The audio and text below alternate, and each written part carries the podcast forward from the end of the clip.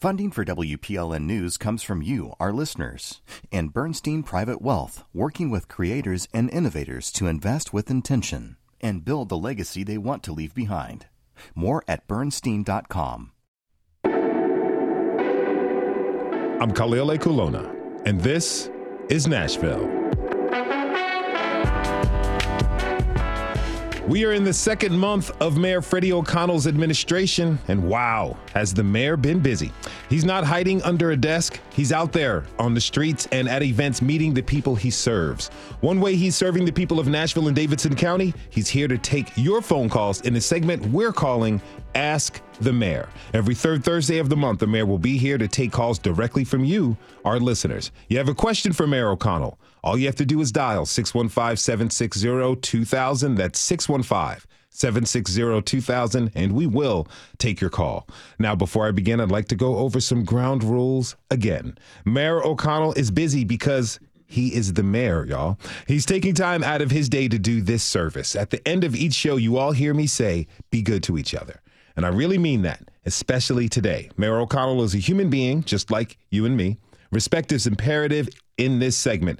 So when you call, treat our call screeners with respect. And should you get on air to talk with the mayor, please be respectful, especially if you're feeling frustrated. Got it? All right, good. With that, I'd like to welcome Mayor Freddie O'Connell back to This is Nashville. Mr. Mayor, good to see you again. Good to be back with you, Khalil. How have things been for you since the last time we saw you? Uh, a lot has happened. Um, we certainly have the things we are working on uh, day by day to improve the lives of Nashvillians and kind of continue our mission to make it easier to stay here. And those things are uh, going well. And then you have the things that uh, happen in the world that are unexpected and you just wind up having to respond to. And just the past few weeks, we've seen a few things that were pretty significant moments for the city. One was we uh, retained local uh, control of our airport authority uh, mm-hmm. after a unanimous ruling from a judicial panel. Uh, reinstating an airport authority board, but even that, uh, at yesterday's meeting, we we believe that we have two vacant seats, but the people that are Metro Legal's analysis says have vacated their seats to join a now defunct state board uh, showed up anyway. And okay. so there's a legal dispute over that. Um, you probably saw the difficult moment where um, the families uh, just absolutely traumatized. Uh, by the Covenant shooting, like most of the city was traumatized. Uh, but that school community uh, being at the epicenter of a of a des- devastating tragedy, a mass school shooting on their campus and their community, had old wounds reopened by the unauthorized release of what appeared to be uh, the shooting, uh, the writer, uh, the the shooter's writings, and this is an interesting one because it opened a lot of conspiracy theories, and the truth of the matter is. Uh, right now, uh, there is no office in this city that I could go into and demand that those writings be released. But it's also fascinating that people rushed immediately to uh, conspiracy minded thinking instead of compassionate thinking for the families impacted by the shooting itself, who, in fact, are the people saying, we think it's bad for public safety for uh, these to be released. And then, um, you know, I was heartbroken to spend time with the Belmont University community after uh, they lost a student to a, a, random act of gun violence in the nearby Edge Hill community. And so uh, we continue to look at the criminal legal implications of that case where um, we had seen somebody who was deemed incompetent to stand trial for a previous charge and yet uh, not in a position of uh, qualifying for involuntary commitment or otherwise have sort of a mandatory mandatory mental health treatment or halfway house scenario unfold. So lots of complexity still out there in the world, and then um, we are continuing as a community to grapple with the the local impact of the conflict in, in Israel and Palestine, and so we continue right. to have concerns about safety. You might have seen we had. Uh, literal Nazis, people who use the uh, symbolism of Nazis here in Nashville over Veterans Day weekend. At the same time, we had uh, the families of World War II veterans participating in our actual Veterans Day parade, uh, who part of whose charge was literally to defeat Nazis. And so it's a little bit of cognitive dissonance out there in the community over that. Um, and then graffiti that was anti-Semitic uh, mm-hmm. on I-65, and so we're we're trying to respond to all of those things. It's a lot. It's a it lot to a deal lot. with. How are you holding up as you you know confront and tackle all of these issues? Well, the good news for me is we've got a great team in the mayor's office that we have been steadily building since we got sworn in. We have some people who we were delighted uh, chose to accept our invitation to stay as a part of the team, and then they have been joined uh, by some people we uh, intentionally wanted to recruit to that team. So the best part for me when I arrive at the office and then step out into the world uh, is that I know that I can be present in the community, pursuing the uh, relationships with people that I know are important to me, and uh, being all over the county, working on some of the things, being participant in conversations about everything from safety to infrastructure, because I know the team that is working on this stuff every day as as passionate as I am and uh, intent on getting things done. Uh, the other thing is, you know, I'm very lucky to be in a position where our family understood this, worked through the campaign with us. I think we've got a good overall um, household rhythm, uh, and I'm I've just been consistent and disciplined about uh, the the daily sleep schedule and all of those things. Um, to make sure it's not just fundamentally constantly overwhelming. Yeah. Look, you put me up on sleep schedule game. I'll tell you that. Um, let's go to our first caller. We've got Lisa in East Nashville. Lisa, you are on with Mayor Freddie O'Connell. What's your question? Hi, Mayor. Um, I was just hoping to talk to you and ask if you're willing to enact maybe some safety protocols to protect vulnerable and marginalized communities. I am one of your Nashville residents that has long COVID, which affects one in five adults and one in five children. And I've been disabled from long COVID for over four years now. And I'm hoping that you can help not only spread awareness on the issue to limit the rise of long COVID patients, as there's no treatment or no cure, but also help maybe enact some safety measures so that, for example, someone like myself who would like to get boosted can do so safely without putting themselves at risk by going into a pharmacy or a doctor's office where no one is masked. Essential spaces are essentially no longer accessible and could permanently disable someone like myself. This is a great question. And I will say um, one of my concerns when I took office was that uh, our Metro Public Health Department had actually disengaged somewhat from uh, the vaccine process and responses. And yeah. I get it. I know that we have seen a lot of blowback uh, politically, but we've been having this conversation. And one of the things that I have tried to work on from not only a public health standpoint, from a communication standpoint already, is let's have not only comprehensive awareness about availability of, but to your point, let's make sure that as a public health entity, we are offering what vaccines are available. We're being very clear about insurance requirements and who can be eligible for what and what is covered and what is paid for. And that is true not just for the COVID vaccine, uh, but also the flu vaccine and the new RSV vaccine. And we have been pushing on MPHD since I took office, and we've still got some work to do there because as somebody who frustratingly, and, and you know, look, I'm in a role where uh, the two times that I've gotten COVID most recently have been from public environments, including the very last council mm-hmm. meeting that turned into a super spreader event. Uh, and so it's something that's on my mind because I'm not even eligible to get the updated booster yet. But when I went to look uh, at Metro Public Health resources, they weren't up there. So that is that's a challenge yeah. I've issued to our Metro Public Health Department, and I appreciate the position and plight you're in. And I am I'm working to get our public health apparatus to respond. The harder part is on a citywide basis. I think it is going to be difficult in private scenarios to your point about pharmacies, but that's why we've got to do our level best at the, the public health uh, points of access that we have some control over. Thank you. I agree. Yeah, All thank right. you for the call. Thank you so much, Lisa. Okay, now let's go to go to Matthew in Englewood. Matthew, you're on with Mayor Freddie O'Connell. What's your question?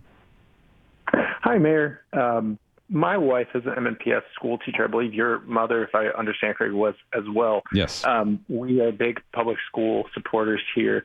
Uh, my question for you today is what do you see as the most important steps in providing the best possible uh, public school options uh, for people in our city, and what can community members like ourselves do to support that?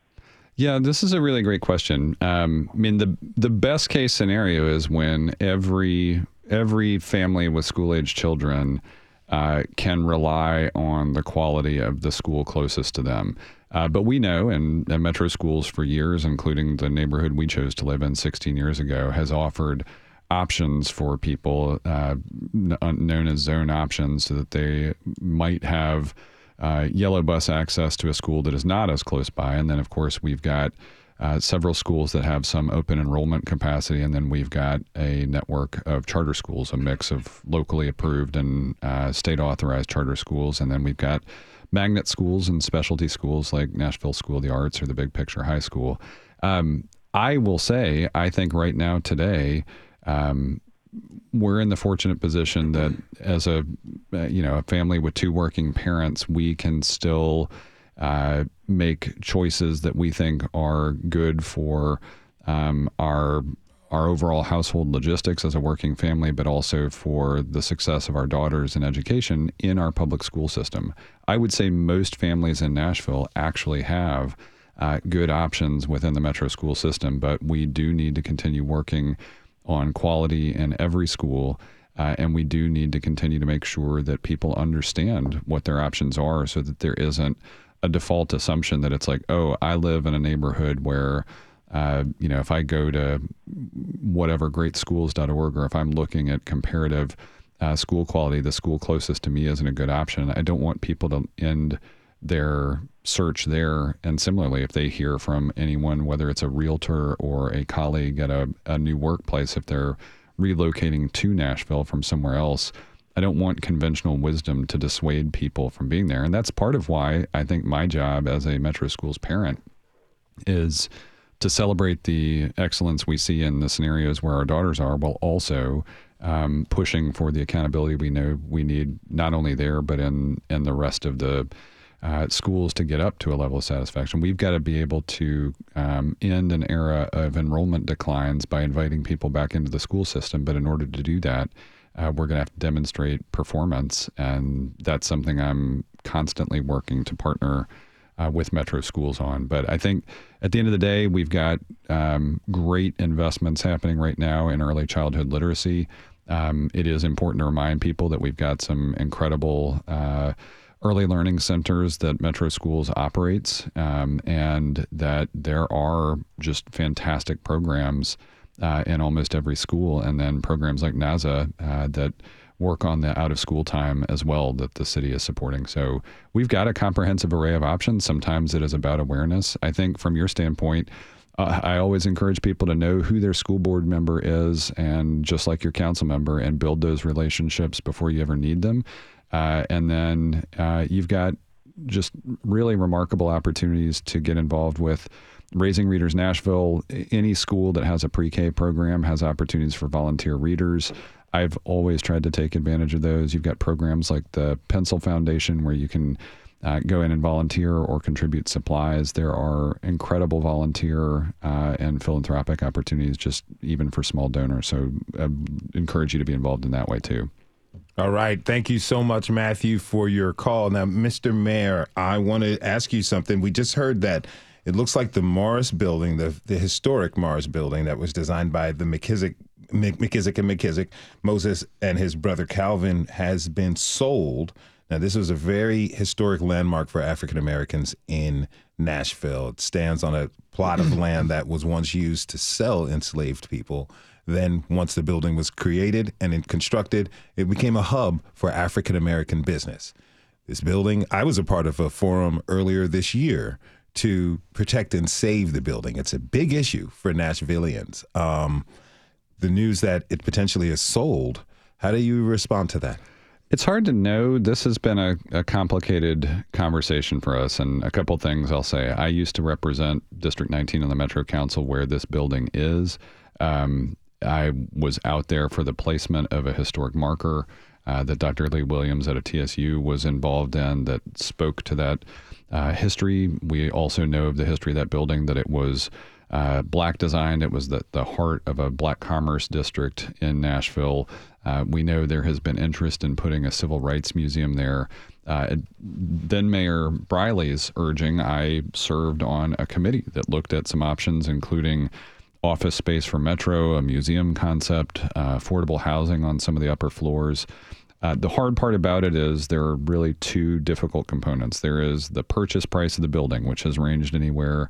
I've heard prices from four to more than $10 million. Mm. And then there is the cost of uh, rehabilitation of the building, which every single analysis I've looked at has put at the $25 million and up range because it's also a height constrained building. Even if it were demolished, if you were to build a new building on that site, um, there's kind of a, a view shed for the Capitol uh, constraint on the height. So, from a market standpoint, it does have some challenges. There's a separate owner for the parking lot right next door. I would love to figure out a plan um, that the likeliest outcome is a public private partnership where Metro could participate in acquiring the building, but we would need probably a multi year plan for restoration of the building so it didn't just sit there parked for years in, in the way kind of that it has been. But I will say, um, since I have been in office, we have not been contacted by uh, the publishing board that owns the building. Uh, we have not been contacted by whoever appears to have the building under contract. I mean, we're we're kind of in the position of hearing the same things that you're hearing, mm. um, and I think what we would like to do is is build a plan. But in order to do that, uh, we would need a partnership first with the group that owns it. Uh, and then we would love to have somebody available at the table uh, that either it's a museum partner or um, an operator of some kind for some some of the space in the building because um, at this point preservation is the key goal but the use that is there would help now there is an easy path that could be done in partnership that is completely free which would preserve the building uh, in perpetuity, which is just to landmark it. But generally, when we do that approach, and this was the tension that I had when I was on Metro Council that I hoped we would get to through that um, the preservation process that Mayor Briley presided over is we don't usually landmark properties against the wishes of the property owner. Um, but I will say uh, it would be devastating from a, a, cultural history and just generally built environment. It is a beautiful building. Um, and if it were demolished, I think that would be a devastating loss to our built environment landscape. So we are looking uh, at what we can do. It's just, it is very difficult to imagine spending $35 million or more with an uncertain future for it. And that's where I think we would need to figure out what is the actual vision here. A lot more conversations are going to be needed about Absolutely. it because it's definitely a landmark and a historical place for Nashville and Nashvillians. But I'll, I will say, I hope that you know Councilmember Jacob Kupin, who now represents District 19, is very invested in this. I know Councilmember Suara eh, eh, is invested in this. I was at the panel that you were at at the National Museum of African American Music. Uh, was that last year, maybe, or earlier this year? It was year? earlier this year. Um, it's it's something I care a lot about, and if we can't get to um, a negotiated outcome about ownership and use of that building, I do think it is still worth keeping the landmark option on the table. All right. You are listening to Ask the Mayor with Mayor Freddie O'Connell, where you call in and the mayor takes your questions. Just call 615 760 2000. That's 615 760 2000. We're going to move on to Jane, who is in WeHo. Jane, welcome to This is Nashville. What's your question for Mayor O'Connell? Good afternoon, Mr. Mayor. Like yourself and most Nashville residents, I'm very concerned about the increase in guns being stolen out of cars, despite the hundreds of messages to remind the public not to do so. Do you think maybe it's time to institute a substantial fine uh, for the people that have guns stolen out of their cars? Do you think that might help remind them better than all the media reminders. So here is the hard part, Jane, is that we have no local authority to do that. We literally cannot issue a citation to irresponsible gun owners on the basis of current state law.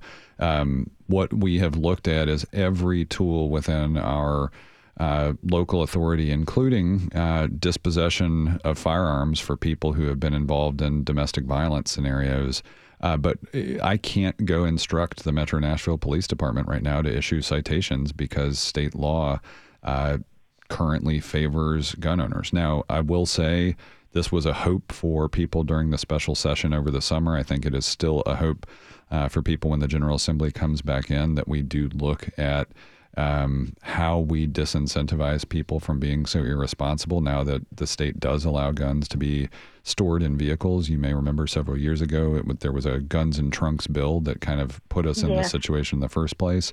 Um, even looking at disincentives, though, is tricky because another bad outcome there is if you made uh, steep penalties then you run the risk of people who are irresponsible gun owners not reporting the theft because they would know uh, then that they would be held accountable in a different way. And so suddenly now you have illegal guns on the street and they're not reported. So uh, even the gun owner uh, steps out of the equation. So we're we're still looking at how you could do it. I think one of the ideas that was put forward at the state level was offering incentives for secure storage in vehicles that if you are going to keep your uh, weapon in your vehicle and it is legal and all of that, that, hey, at least we're going to try to give you a pathway to doing so safely. I think that's a step in the right direction, but I I am definitely on the lookout for every opportunity we have to hold people more accountable for that. So I, I absolutely anything, share your concern. Is there anything we members of the public can do to help you address the the issue? Uh, make sure you pay attention. Um, there are organizations out there that I work closely with through the summer, like Voices for a Safer Tennessee, that are constantly looking for.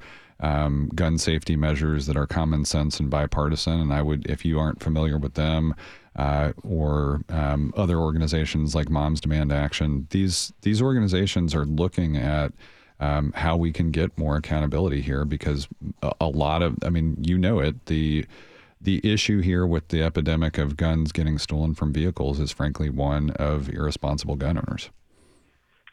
Jane, I'm aware of that. Jane, thank you so much for your call. We really, really appreciate it. Now, I don't, I really don't want to make light of this issue because it's very serious. But I grew up just in the suburbs of Baltimore. You locked your car door. I'm wondering, is this a cultural thing? Well, it's more than that. So I'll give you an example. In our neighborhood, because of this combination of relaxation of state laws over the past few years, uh, you can keep your gun in your vehicle. You no, no longer need a permit or any kind of training to own a firearm.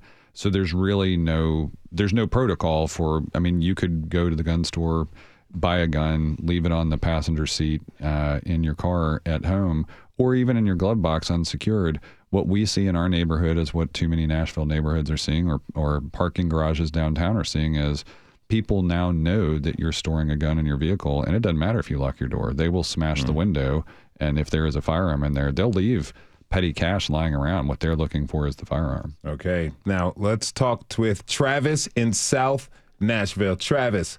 Welcome to This Is Nashville. What's your question for Mayor O'Connell? Hey, thanks, Khalil. Hey, Mr. Mayor, how you doing? Hi, doing well, thanks, Travis. Great. Yeah. So my kind of question and concern has been uh, recently just road safety driving around Nashville. Um, I feel like I've always been of the mindset that if I drive safe and pay attention, that you know is enough to kind of keep me out of trouble. Uh, past few years around town, it just seems more and more people are taking advantage of being able to break traffic laws to get around traffic using turn lanes to avoid it and then cutting across multiple lanes of traffic to get a different direction and things. Um, high rates of speed, obviously, you know, even just the other day, uh, there was an incident where an off-duty metro officer was hit. I was just going to say, I wondered back. if you were aware yeah. of that incident because it speaks to exactly your concern. Yeah, so it, it seems like it's it is a known problem because that was my thought too. Like they just not know that it seems to be getting worse out there and making commuters and drivers just feel more unsafe to get out of the house and go run their errands or get to work. Um, kind of another component, even with the last caller, is just last week I was on my way to buy groceries and I was involved in a shooting. I got shot at. Uh, my car was hit by gunfire. So it's it's it just seems like a, a collective. The roads are becoming seemingly more unsafe than what I've felt being in Nashville for now over 10 years. And my question, I guess, to you is what can be done, what can be addressed um, to, to try to balance this out a little bit? Yeah, it's a it's a really important question, and it sits at the intersection of a few things because you've brought up the public safety uh, scenario too. We have seen a troubling number of incidents of road rage, uh, one of which terminated a couple years ago in our neighborhood in a way that was again uncommon from not just my history of growing up in Nashville, but the number of years we've been in our neighborhood. Now, uh, those kinds of things, um, you know it's it, i think that's why all of this comes together so there is the issue where we metro nashville police department is very engaged in this and it, it covers everything from uh, drag racing and illegal street racing, which has become an increasing issue across the city, mm. uh, to the other things that you're talking about, where I've I have literally downtown watched somebody who was behind me at a red light in the left lane, bear left around my car into the turn lane and turn right yeah. through a red light. Exactly the kind of situation you're describing. Um, MNPD is aware of those kinds of scenarios too, and they are looking to be um, re-engaged in um, serious safety-based traffic violations. I mean, they are they are working to increase um, their engagement in that issue. So I think that's overall a good thing. But it's one of the reasons too. Uh, we've got our transition committees that I created as we were taking office to help kind of guide uh, the principles of this administration. One of them is how Nashville moves, and it. We saw last week a report that showed we've got the worst commute in the nation too. Yeah, um, I saw that. right, and so that's based on years of underinvestment in infrastructure, simple things like sidewalks in neighborhoods, but also active mm-hmm. transportation options and certainly transit. Uh, but it's also one of the reasons everything you're describing is why Metro's traffic calming program is one of the most popular programs within Metro, where when we have open enrollment for neighborhoods to sign up for things that would slow traffic down by infrastructure design in their neighborhoods, we have so much more demand uh, than there even is funding available to do that. But it's why uh, I'm very glad that our Nashville Department of Transportation has embraced uh, Vision Zero. We are trying to move our infrastructure design and our enforcement capacity around trying to reduce fatal car crashes for motorists and for pedestrians and cyclists. And I think that uh, is something I'm very focused on because last year was the deadliest year on record for pedestrians. And mm. part of it is distracted driving, but part of it is unsafe practices by motorists. And so we're trying to do it on all fronts. We are trying to improve infrastructure. We are trying to improve transit service levels. We are trying to improve lighting. Uh, we are trying to improve enforcement where we know those traffic violations are occurring, also while supporting neighborhoods uh, that are trying to keep their kids safe uh, or just you know keep those walks to the park or the library in the neighborhood safe too. So I I'm very aware of the um, the lack of safety that you're experiencing on the streets because I've seen it myself uh, in both forms, yeah. kind of the road rage and the uh, unsafe driving choices scenarios, and we're we're very intentionally working on that. All right. Really briefly on the enforcement issue, is there potentially a lack of resources at, say, Metro Police Department that just they're unable to even address some of these things because they're dealing with other serious, you know, matters? Like, is, is that potentially a part of this equation as well? Somewhat, they constantly adapt their strategies to to be based on what the challenges they see on the ground are and what they know um, the public in Nashville sees. But I will say, um, just today, I was welcoming two new classes of police recruits at the training academy, uh, and Chief Drake has us on track uh, to by next year finally have full staffing at the budgeted positions in the Metro Nashville Police Department, and that'll be the first time that's true in I think over a decade. So mm. wow. um, we are we are moving in the direction of having the level of staffing that they have told us is necessary for a long time now, uh, for the first time since I've been in elected office, and that's a big deal. But um, That's just good to hear too as a constituent. Yeah. yeah. Yeah. So that good good public safety momentum there. But I think some of it too is just this hasn't been as big a problem. It used to be you may see somebody speeding on the interstate or you may see somebody run a red light every now and again, but the the kinds of incidents that you're talking about have definitely increased in Nashville and so they've had to adapt some of their resources, but we're focused on it. All right, Travis, thank you so much for your call. Really appreciate it. We have another call, last call for the this segment. Hank from Green Hills who's calling about pedestrian safety. Hank, welcome to This is Nashville. What's your comment for Mayor O'Connell? Well, it's a question, really, uh, Mayor. I, I, uh, it has to do with pedestrian safety, and it seems when I hear on the news of pedestrian being hit, it's usually not in neighborhoods like mine, Green Hills. It seems to be more on heavily on multi uh, lane streets, highways like Nolensville Road, Murfreesboro Road, Dickerson Road, and Charlotte Pike. And I just question whether or not when we do traffic calming, we have neighborhoods like mine and Forest Hills and Oak Hills, which have much fewer uh, pedestrian incidents, competing with one another for those scarce resources. And I wonder if we shouldn't put more uh, emphasis on the statistical analysis and and really put the resources where it would do the most good. Thanks. No, I appreciate it. And there are two things happening at once, just to give you some confidence in this program. The the traffic calming program uh, operated by NDOT right now, the Nashville Department of Transportation and Multimodal Infrastructure, is very analytical. In fact, we've had neighborhoods that I used to represent when I was on the Metro Council frustrated because of the scoring in other neighborhoods too. And that's what NDOT is looking at is effectively what are the speeds, what are the pedestrian volumes, all those kinds of things. Meanwhile, on the corridors, we are looking at larger infrastructure projects where we're trying to take advantage of federal programs like Safe Streets for All, uh, where we've got some grant applications in, and that includes corridors just like Nolensville, uh, where I fought for some additional funding as we looked for um, funding for potential funding for a parking deck at the zoo on one of Nashville's most dangerous corridors for pedestrians. So we're doing two things at once. They don't really compete that much against one another right now, but um, it is true that multiple neighborhoods all across the city, from north, south, east, and west Nashville, all want to participate in those traffic calming programs. But one of the reasons that program is competitive is because it is very uh, analytical on the basis of what's actually occurring on the ground in neighborhoods and how the infrastructure design is and where you know there are a number of things that happen on the scoring metric and so they take all of that into account, and I, you know, I, I hope that gives you some confidence about how we're allocating the funds. All right. Thank you. Okay. Thank you thank so you. much for your call. Really appreciate it. And Mayor O'Connell, I want to thank you for coming in again to on the show to and have take the questions from the people. It's really important, and we really appreciate that you do this. Glad so to be here. We'll see you next month. All right. See you then. Thanks, Khalil. All right. We've got to take a short break. When we come back, we'll have a Metro Council update from the woman who brings you inside the council chambers. That's right. Nicole Williams will be here to give you all the information you want to know. So just call 765 615 760 2010 to ask your question. And if you can't call, you can always join the conversation by tweeting us at This Is Nashville. We'll be right back.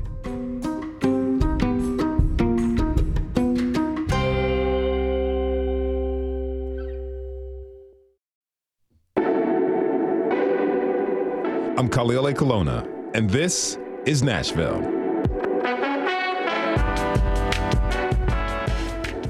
All right, so over the past month and a half, we've introduced a new recurring segment on the show. It's called Inside the Council Chambers, where we give you a satirical breakdown of the actions and movements that happen within our Metro Council. Why did we take that approach? Well, sometimes people just like to be entertained while being informed. Kind of like Schoolhouse Rock, right? And if you don't know, Google it. And, you know, I don't think I'm speaking out of turn here, but we all could use a good local government civics refresher from time to time. The person who puts it all together is Nicole Williams. She is our local Metro Council expert. You can reach her on Twitter at Startles Easily, and you can also find her biweekly column on the Metro Council at the Nashville Scene. She's awesome and she's great and she's here with us now. So now is your chance to ask her a question about what Metro Council is up to, what's happening with a particular district or council member. You can ask her about how the Metro Council actually works. So get on the phones and call. And I apologize, I gave you the wrong number as we were going into the break. It's 615 760 2000. That's right, 615 760 2000 to ask your questions of Nicole. I'd like to welcome the Metro Master, Nicole Williams, back to This is Nashville. Good to see you again. Good to see you too, Khalil. I'm a little frustrated that you're trying to tank my segment already by giving people the wrong phone number. You know, I'm really sorry about that. It's okay. It's okay. Everybody wants to talk to the mayor. They do. They do. But we also want to talk with you. So, but let me talk to you about this. You have been studying Metro Council for a few years now. Yes. You're the expert. For anyone who doesn't know, give us a little bit, tell us a little bit more about how you became so obsessed with our local Metro Council? Well, I will first say that I don't trust anyone who calls themselves an expert. Um, so I will never call myself an expert, but you are welcome to call me an expert. Okay, yes. um, I, during COVID, had a lot of free time. And at that point, I actually only knew one Metro Council member, and that was then Council member Freddie O'Connell, um, because I had worked at Metro for a couple of years and uh, done work with um, homelessness, and, and he was involved in that effort as well from the council perspective. So I had no clue what the Metro Council did, um, who was on the Metro Council, and I discovered Metro Nashville Network during COVID, um, and that's it used to be Channel Three um, or Metro Three, they used to call it. So I realized there was this huge treasure treasure trove of videos, recordings from Metro Council meetings and board and commission meetings online. And I just dove in. Um, and I'm kind of a completist when it comes to that sort of stuff. So okay. I went as far back as I could and, and became a little bit obsessed with it. Did you recognize then that you had entered a very, very deep rabbit hole? You know, yes and no. I don't think I recognized that there were other people out there who would care about this. Like I thought, I'm just going to watch all this stuff. And um, I started live tweeting Metro Council meetings when I had like eight followers on Twitter. Okay. Um, shout out Mayor Freddie O'Connell was one of my first eight followers. And people really started responding. Um, and they were like engaged and wanted to know what was going on and and it's been a really like interesting and fun ride. What has surprised you the most as you learned about the council and how it operates? Like what tell me what shocked you? That's a great question. I think initially I was shocked by the size of the council. We have 40 council members and that's the third largest legislative body for any local government um, in the nation. And Nashville, you may or may not know, is not the third largest city in oh, the nation. yeah, yeah. So uh, I was like, traffic why do doesn't we... feel like that. But well, good point. Good point. Um, but I was like, why do we have so many council members? So I dug into the history a bit and realized it was like part of a, um, a an agreement that was made during the attempt to uh, consolidate Nashville and Davidson County back in the 1960s. They had tried, I think, in 1958 uh, to consolidate Nashville, the city of Nashville and Davidson County, and had maybe 20 council members, um, and that got rejected by the voters. And so they came, went back to the drawing board, um, and and made an agreement to have 40 council members to ensure that um, people of color would not be underrepresented mm-hmm. on the council. Now, the segment inside council chambers it takes this satirical view of the movement and actions at metro council it's kind of a soap opera-ish feel but we can draw on other tv tropes yes why was it important to you to take this approach so what I've been doing with my Twitter account, I will always call it Twitter. Um, I don't even care. You can call it I'm whatever you. you. want. Yeah, yeah, it's Twitter. What I've been doing for the past few years is really trying to bring humor to these Metro Council meetings. Um, when I cover them for the scene, also a lot of humor involved. And that's what I've found to be most engaging for people. Like it can seem really boring, but if you can hook people with humor or satire, then they want to hear more and want to learn more. Um, and I think it just makes it more accessible. Mm-hmm. And if you do, if you're a fan of Inside Council Chambers, give us a call at 615 760 2000. Nicole has plenty of information that she can answer your questions with. So call 615 760 2000. Now, have you received feedback from listeners? What have they said to you about the segment? I'm hearing really good feedback. I don't think people would tell me if they hated it. Um, and I surround myself with people who love and support me. So. Okay. so I'm hearing really good feedback. But what I'm really excited about is that council members seem to really be enjoying it. Um, you know, I, I, think we had talked about whether council members would like it, how they would get involved um, before we started the segment. And I predicted that they would be very amused by it and uh, that they would want to hear more. And that's been my experience so far. So I'm excited about that. Have they been hounding you to try to be like the subject of the segment at all?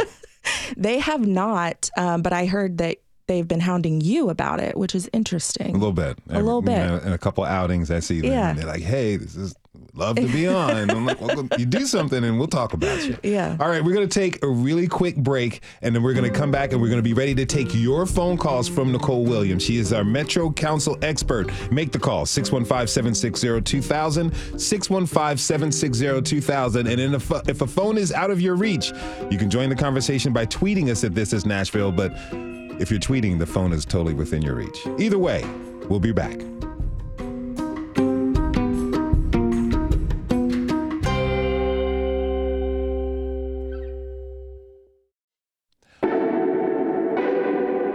I'm Khalil Ekulona, and this is Nashville. Today, we've opened up the phone line so you can ask questions about our local government. Earlier in the show, Mayor Freddie O'Connell himself was here to take calls from listeners. We currently have the Metro Council expert, Nicole Williams, with us to answer your questions about how our Metro Council operates and what are some of the big issues that they are addressing. If you have a question, it is really not too late to ask. Just call us at 615 760 2000. Again, that's 615 760 2000 to ask your question. Okay, so I have a question, Nicole, about things. You know, I'm learning a lot about Metro Council and how it works, the intricacies of how it works from, you know, working on this segment with you, which I absolutely enjoy. But I want to know more about the committees at Metro Council. I'm curious about how they work. Can you explain that for us? Yeah, that's a great question and one that I get pretty frequently. Um, also, I'm just going to assume that there are so many people calling in that the phone lines are just completely tied up. So, uh, anyway, going back to Metro Council committees, when you look at like the state government or federal government, committees can kill legislation. Like if your bill doesn't make it through committee at the state house, it doesn't get to the floor and it doesn't, but it can't become law. Um, at the Metro Council, the committees function more in an advisory role.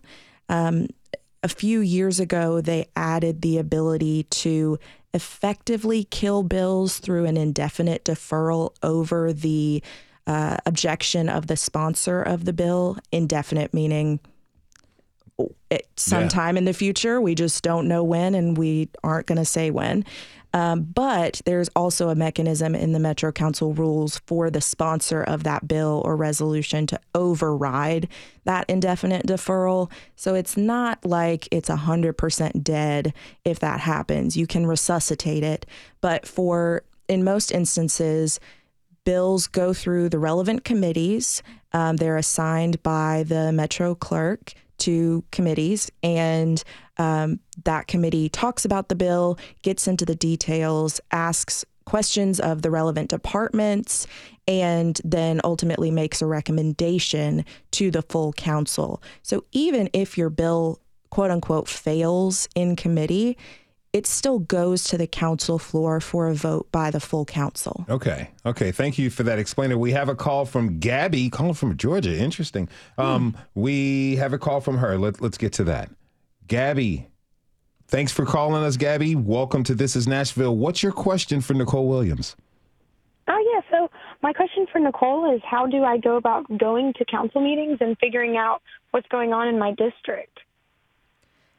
That's a great question. So, the Metro Council here in uh, Nashville, Davidson County meets on the first and third Tuesday of every month at 6:30 p.m. at the historic Metro Courthouse, which is easy to remember. It's one public square, um, so that's downtown, and uh, you can get your parking validated, or you can take the bus or ride your bike. Um, And if you want to get in touch with your district council member or learn more about what's going on in your district, you can go to nashville.gov and uh, navigate to the Metro Council page. And there is a link to, um, you can actually do a lookup of what district you're in by your address, because I know a lot of people don't even know what district they're in. Mm. Um, so you can put in your address, look up what district you're in, find the contact information for your district council member. Um, and that's a really good way to start that engagement. Gabby, thank oh, cool. you. Thank you so much for your call. Really appreciate it, Gabby. Thank you. I appreciate your answers. Thanks. Yes. Now, I got a question about the meetings. You're at the meetings a lot. Yes. How many citizens are attending the meetings on average? It really depends on what is going on on the agenda. So, a typical meeting where there aren't many controversial items, there's maybe a smattering of, uh, you know, public members in attendance. Usually it's me, a few of my friends who I've become friends with because they're similarly obsessed with the Metro Council, and, you know, lawyers representing people with interests um, on the agenda. But when you have a public hearing for zoning bills, so those happen the first Tuesday of every month, those can get a little more turnout because it gives the opportunity for the public to come in and weigh in on potential rezonings um, of properties in their district. And then when we have something really big going on, like the Titans Stadium deal earlier mm-hmm. this year, the gallery was completely packed. There were not enough seats to fit everyone who wanted to be there. Okay. So, yeah, it just depends. All right. We have one last call we're going to take from Hannah in East. Hannah, welcome to the show, Hannah. Thanks for calling. What's your question for Nicole Williams? Thank you so much for taking my call. I was just wondering, what do you do if you want to set up a short term rental on your property? So, there is a process that you have to go through. If you just Google like Nashville short term rentals, um, and it should take you to the appropriate page on the codes department website that walks you through that process. Uh, but there are some restrictions based on the zoning of your property, um, and the codes department would be able to tell you whether or not you are eligible to have a short term rental. All right. Gotcha. And you and you said Google what now? I'm sorry. If you just Google Nashville short term rentals, um, and maybe add like codes department so that you don't just get a link to Airbnb. Um, that should take you to the page where where it'll have all the information and contact info for who to get in touch with at codes. Perfect. Thank you so much. That was helpful. Thank you so much, Hannah. Really appreciate it. Now, Nicole, we only have a couple minutes left. Um, we have a question coming up from someone inside the House. Are council members paid and is the job full time? That's a really great question. They are paid. Um, council members make about $25,000 a year. So, you know, big money. Um, and the job is not classified as a full time position. In Metro, it is technically classified as part time, although, talk to any council member and they will tell you it is 40, 50, 60, 70 hours a week. So they're doing full time work for very part time pay. So it's interesting to understand when we're dealing with our council members who have full time jobs. In many cases, they yes. have families. They're doing this extra part time job yep. for the betterment of all Nashvillians and residents of Davidson County. Yes. And they don't have staff members, like individual council members in a lot of other jurisdictions where they have smaller council sizes will have like a a public liaison who talks to people calling in or sending emails. Our council members do all of that themselves. So when you mm. email your council member, you're going to get a response from your council member. Mm-hmm. Really important. Okay, so next Tuesday, we have the next round of Inside Council Chambers coming up. Can you give us a preview of what we may be hearing? Well, I'm very excited about it. Um, we're going to be doing a different theme. So, our first episode was like soap opera themed. Our second episode, we did more of a courtroom drama. And this one, we're going to take you to the wild, wild west. Oh, wow. I cannot wait taking it to the wild, wild west. Oh, wow. I hope there's no, well, we'll just see how it goes. It's going to be a blast. I want to give many, many thanks to Nicole Williams for being here, for Oh, taking calls and really answering these questions. We really appreciate you doing this with us, Nicole. Thank you. Yeah, happy to be here as always. Awesome. The ne- like I said, the next Inside Council Chambers will be here on Tuesday's episode. So make sure that you listen. And thanks to you for tuning in this hour. This is Nashville is a production of Nashville Public Radio. Today's episode was produced by yours truly and the entire This is Nashville team. It was directed by Tasha A.F. Lemley. Laura Boach is our technical director. Chaz Dat Chardaston, pardon me, hooked us up by screening the phone calls. He's excellent. Live tweeting was handled by Miss Elizabeth Burton. The masterminds behind our theme music are Larange and Namir Blade. And special, special thanks to Mayor Freddie O'Connell and Nicole Williams from taking time out of their day to talk to us and to take your calls. This is Nashville is a production of Nashville Public Radio, and it, you can check us out at thisisnashville.org or wherever you get your podcasts. And the conversation doesn't end here. You can always tweet us at This Is Nashville. Find us on on Instagram and tell us what you want from our show by filling out our quick survey online. This is Nashville. I'm Khalil Ekulona. We'll see you on Monday, everybody, and be good to each other.